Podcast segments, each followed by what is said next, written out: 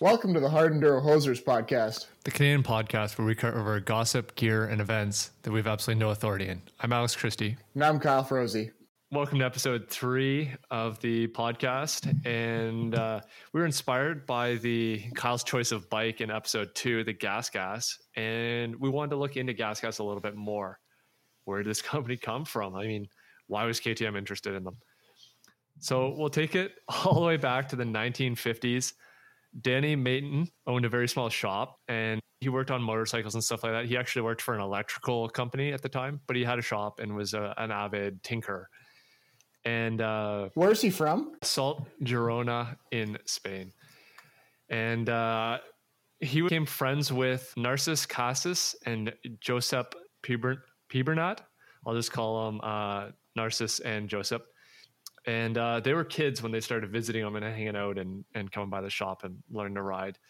As they progressed, Joseph and Narcissus opened a shop selling Bultacos. Uh, a lot of you Bultaco may sound familiar. They were actually the predecessor to Sherco, the same founder. Oh, Bit of an overlap there. in the same bed type thing. Yeah, it's interesting that that was the company uh, that actually sponsored uh, Joseph and Narcissus. Funny how that happens, hey? Get a you create a company so you can sponsor yourself. Well, uh, they didn't actually start Bultaco. Bultaco was the bike that sponsored them. Uh, and then in 1975, they started renting out Danny's shop, which was above his house, as Oh, a okay. company Yeah. called uh, Gas Gas by the two entrepreneurs.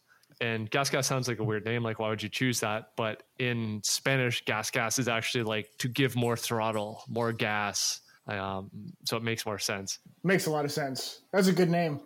So when they started coming to the US, they were having problems. And the US marketer actually changed the slogan into gas, gas equals fast, fast to try and make Americans understand it. Yeah, makes sense of it all. Anyway, uh, so the two, the Spanish riders, uh, Narcip and Josep, they quickly became uh, the, the top Spanish riders for trials. They were very successful. Oh, is this all? tr- was this all trials back in the Uh, day?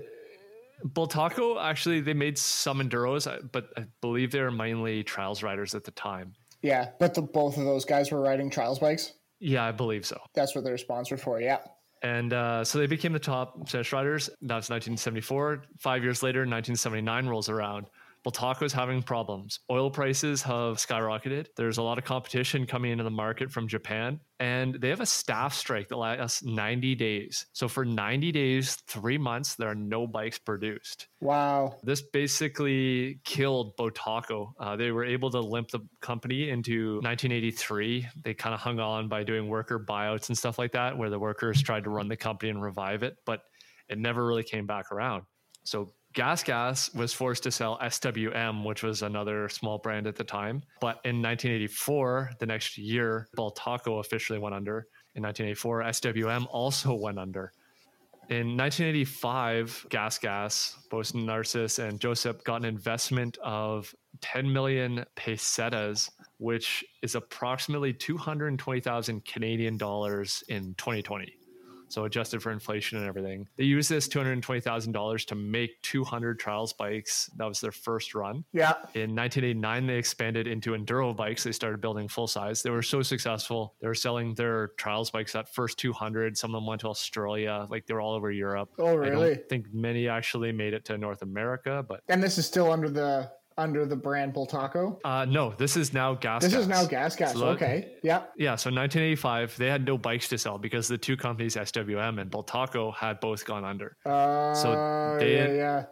So they were able to get this investment of 10 million pesetas, 220 mil, uh, 220,000 Canadian dollars to build 200 tr- gas gas trials bikes, their own specific design, and they sold extremely well because there was no European competition.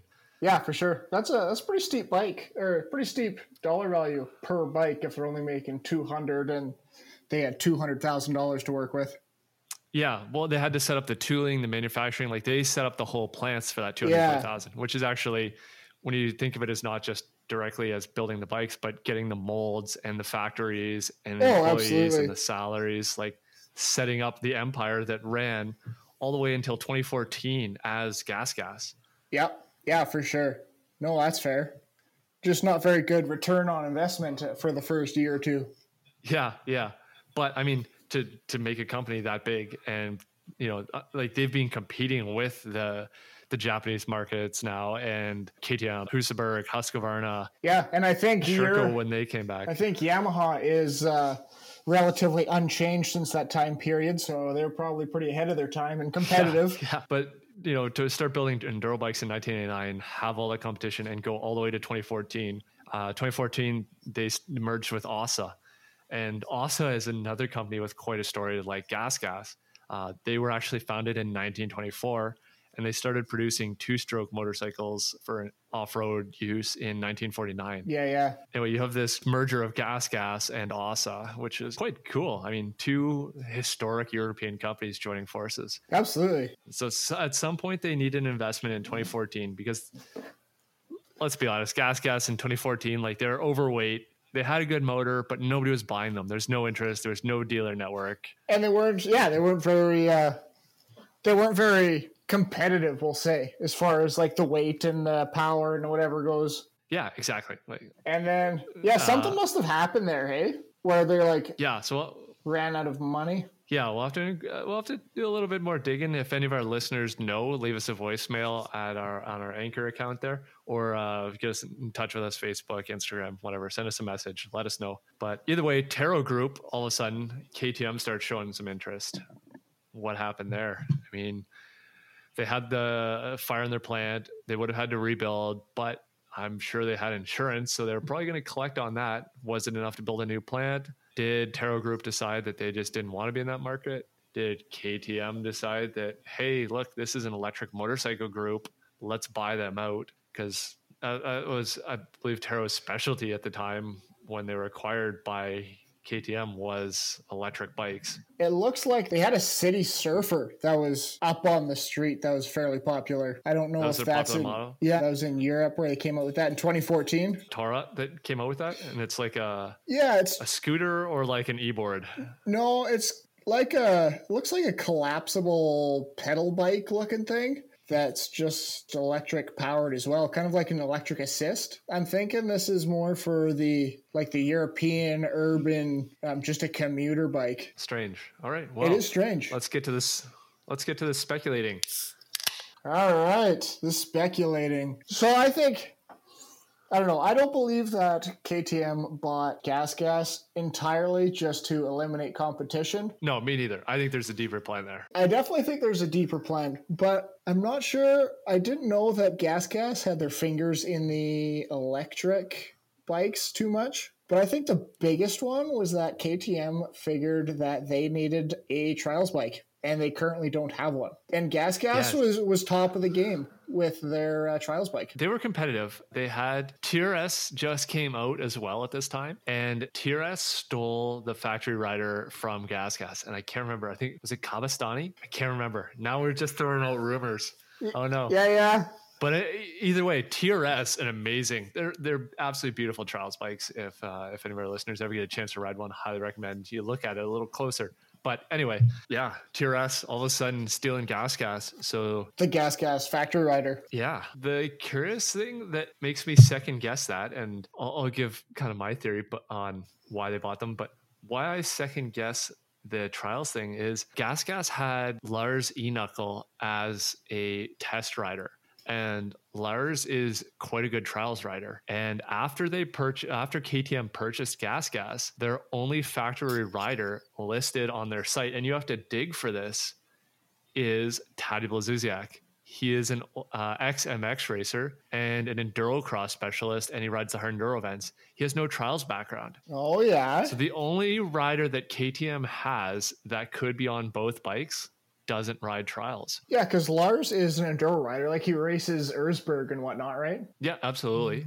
And he's an accomplished trials rider as well. Like he, he's quite competitive and a lot of his Instagram posts and stuff because he's not tied to any brand. When he was a gas gas test rider though, he did post pictures of him test riding trials bikes. So yeah, well that's uh that's crazy. I'm just, I'm just, you know, the know. other side. I don't know. Yeah, so and I think they, I think they bought it for the electric. That's that's my theory. I think they're they wanted to grow the e-ride the cost for them of manufacturing it because they have all their other plants just cranking out two strokes as fast as they can that they needed a cheap place to build an e-ride type bike eh, because they see that as the future. So they bought Torrot to have those manufacturing facilities to build these cheaper e-bikes and try and get the price of them down And that makes sense. I uh, I was unaware that they have that Gas Gas was had their fingers in the electric market, but I do absolutely think that electric bikes are the way of the future, and they're going to be a hit once someone figures out how to make a full enduro e-bike. Yeah, oh, absolutely. For myself, if they came down to an affordable price with a reasonable range, like today we went out, we rode for what, two hours? If I could do that, if I could have done today's ride on an electric bike, I would. I, w- I would buy one.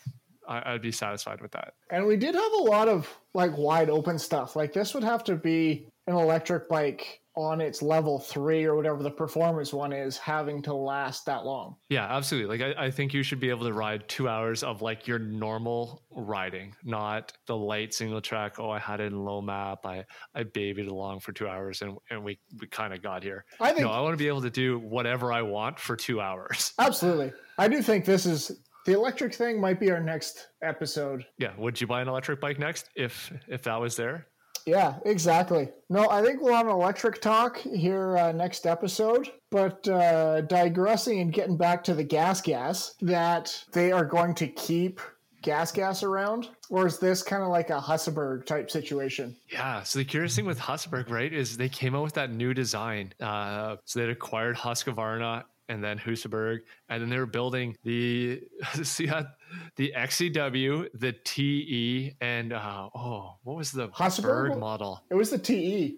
Uh, They were also the TE. So it was the the two TEs, and then so you had the KTM with the open cartridge fork and PDS. You had the Husqvarna with a linkage and 4CS, and you had the Husaberg with 4CS and a linkage. Like every combination. What do you want? You could like Exactly. And I think that was a pretty ideal bike, especially in 2016, the last year of that Husaberg. But I was really hoping that they KTM was going to keep the gas gas um, recent model around for a while.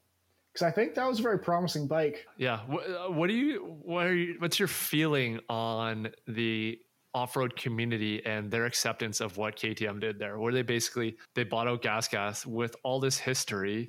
You know, they survived Taco. These guys clearly just loved riding. They were pro Spanish riders, and then they just said, "No, we're, we're, we bought you. We're done, and we're just going to put some red plastics on our MX bikes." Yeah, that's pretty much what they did. I don't know. Maybe the older community might feel a little different about it, though. I think our generation, we'll say 35, 40 years and under, I think that Gas Gas was pretty much just a small company that was making enduro bikes and trials bikes. Like, I don't think anyone really knows or appreciates all the history that's there. Yeah, yeah, absolutely. I, I had no idea. Oh, exactly. To me, they were just kind of a, a nobody. That it was like, oh, They're well, kind of gas, just an gas. off Yeah. brand. If you want to be different, you go buy Gas Gas. Yeah, but like really off brand. Yeah, well, up until that most recent model, though, like with the KYB suspension and then the whole um, frame that they reworked, and it was looking like a really Yeah. good bike. Was that the 2017 or 2018 that rework? Yeah, I think The it was, pre KTM, the last model pre KTM. Yeah, I think it was eighteen, nineteen was the was the two good years, and it uh,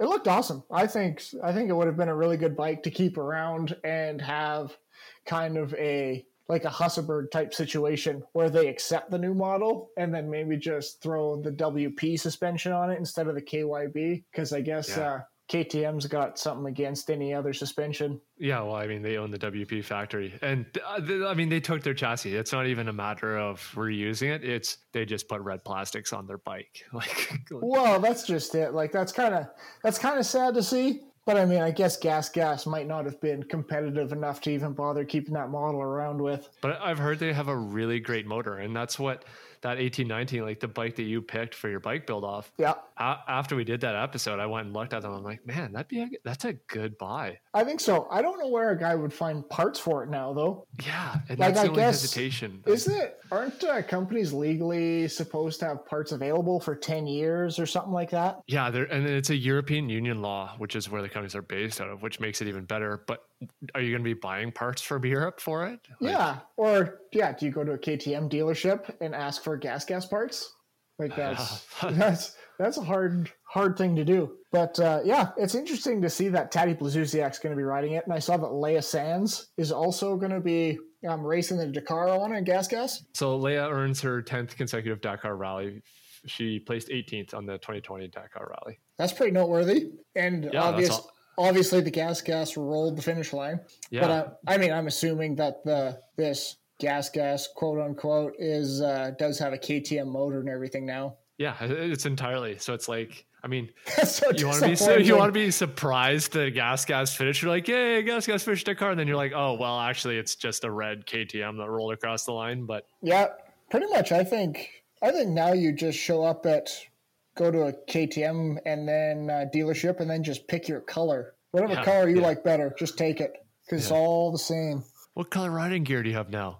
Oh, you used to ride a Honda. Perfect by gas gas. Yeah, exactly, exactly. But I think I think if they were going to keep the Gas Gas brand around, I think uh, Paul Bolton would be a good addition to that factory team. Ooh, yes. Because if they were going to have a factory team and Taddy Blazusiak was going to be on it, like I think Paul Bolton would be a, a pretty good pretty good addition to it. Because I think he could Yeah. do fairly well if he's got factory support and not having to do everything himself, like he is now being a privateer. Yeah, he's a unique guy. I, I enjoy him. He like he is that true privateer attitude or aspiration. Like he seems to really care about his fans. He just seems like a genuinely good person. I don't know. Absolutely. And I was watching his uh, Nuts and Bolton's TV series there on the Red Bull TV, and it was awesome. It really seemed like he got to know the guy, and he, yeah, had a bunch of uh, footage of his family and all the stuff he does to get ready for the races, and his wife helping out with the races. And yeah, it's pretty interesting to see a little insight into his life. Yeah. But yeah, I thought he'd be a good a good addition, seeing as he already rides KTM now. Just has to Yeah. pay money for one. Yeah. Yeah. He's I riding gonna- for Eurotech. Yeah, I was gonna say that Pol Tarrés would be a good one, but I don't. I don't think he's that on brand for KTM slash Husky slash Gas Gas. Yeah, no, I, and I, I don't think KTM will touch him after he called them out on their Enduro shenanigans at Romaniacs. I think Paul, which is actually a great Instagram follow as well. He's got great. Yeah. He's got great content. Um, I think he'd be more the factory Sherco guy. Yeah, it would be nice if Sherco picked him up, but they have, I mean, they have, They have their two. I, they have their two, and they're not that big. Like having seen their setup, so uh, anyone who hasn't been to Erzberg or really seen kind of around the paddock, you have KTM who has two semi trucks. Then you have Husqvarna, two semi trucks. They have a cook cooking for meals. And then you go over to kind of the other side of the paddock, and Sherco has two sprinter vans. And, you know, they're working out of one, and the guys are kind of sitting there. One for Wade uh, Young, one for Mario Roman. Exactly. And during the race, those two sprinter vans are out on course. Like they don't even have anybody left in the paddock because they're out supporting the riders. And I think that's something that, you know, when you see like brands like Sherco and uh, Beta is the same uh, on the podium or near it, that the level of support that they have and the amount of money they're putting into these teams, while significant, is nowhere near on the level of KTM Husqvarna. Yeah. I was watching a YouTube thing with Jonny Walker, and he said if he wanted to, he could fly in, do his race, and then fly home. Like that's how well he has it set up. Mechanic would have his bike warmed up for him, ready to go. He just has to throw his leg over and roll up to the start line. Yeah, that's that's a whole different level. Yeah, absolutely. That's uh I don't know if that's that's dirt biking anymore at that point. I personally couldn't hate on him for it because realistically, like that is the dream I think of every pro rider to be at that level where Hundred percent. If you're a fact if you become a factory rider, you've won. That's just that's it. You've won. Yeah, especially like KTM Husqvarna when where yeah, it's like, oh, sir, do you need a calf massage before your race? Like, how are you feeling? yeah, exactly. Yeah, would you like I a mean, hot meal, freshly cooked? Yeah. Oh, sorry, your private jet was five minutes late. We're so sorry. We'll get a faster pilot next time. yeah, yeah, exactly. But yeah, no, it's interesting to see how Sherco is doing so well. But anyways. a lot of respect for all the the smaller teams. So we'll, uh, yeah, we're kind of going off on a tangent here. We'll wrap the episode up and, uh, yeah, perhaps electric bikes next week. We'll talk about some of the models, what some of the ranges are, and whether they're a viable alternative yet. Yeah, have a little and just more classic Canadian banter. Absolutely. All right. Well, I guess that's a wrap for today.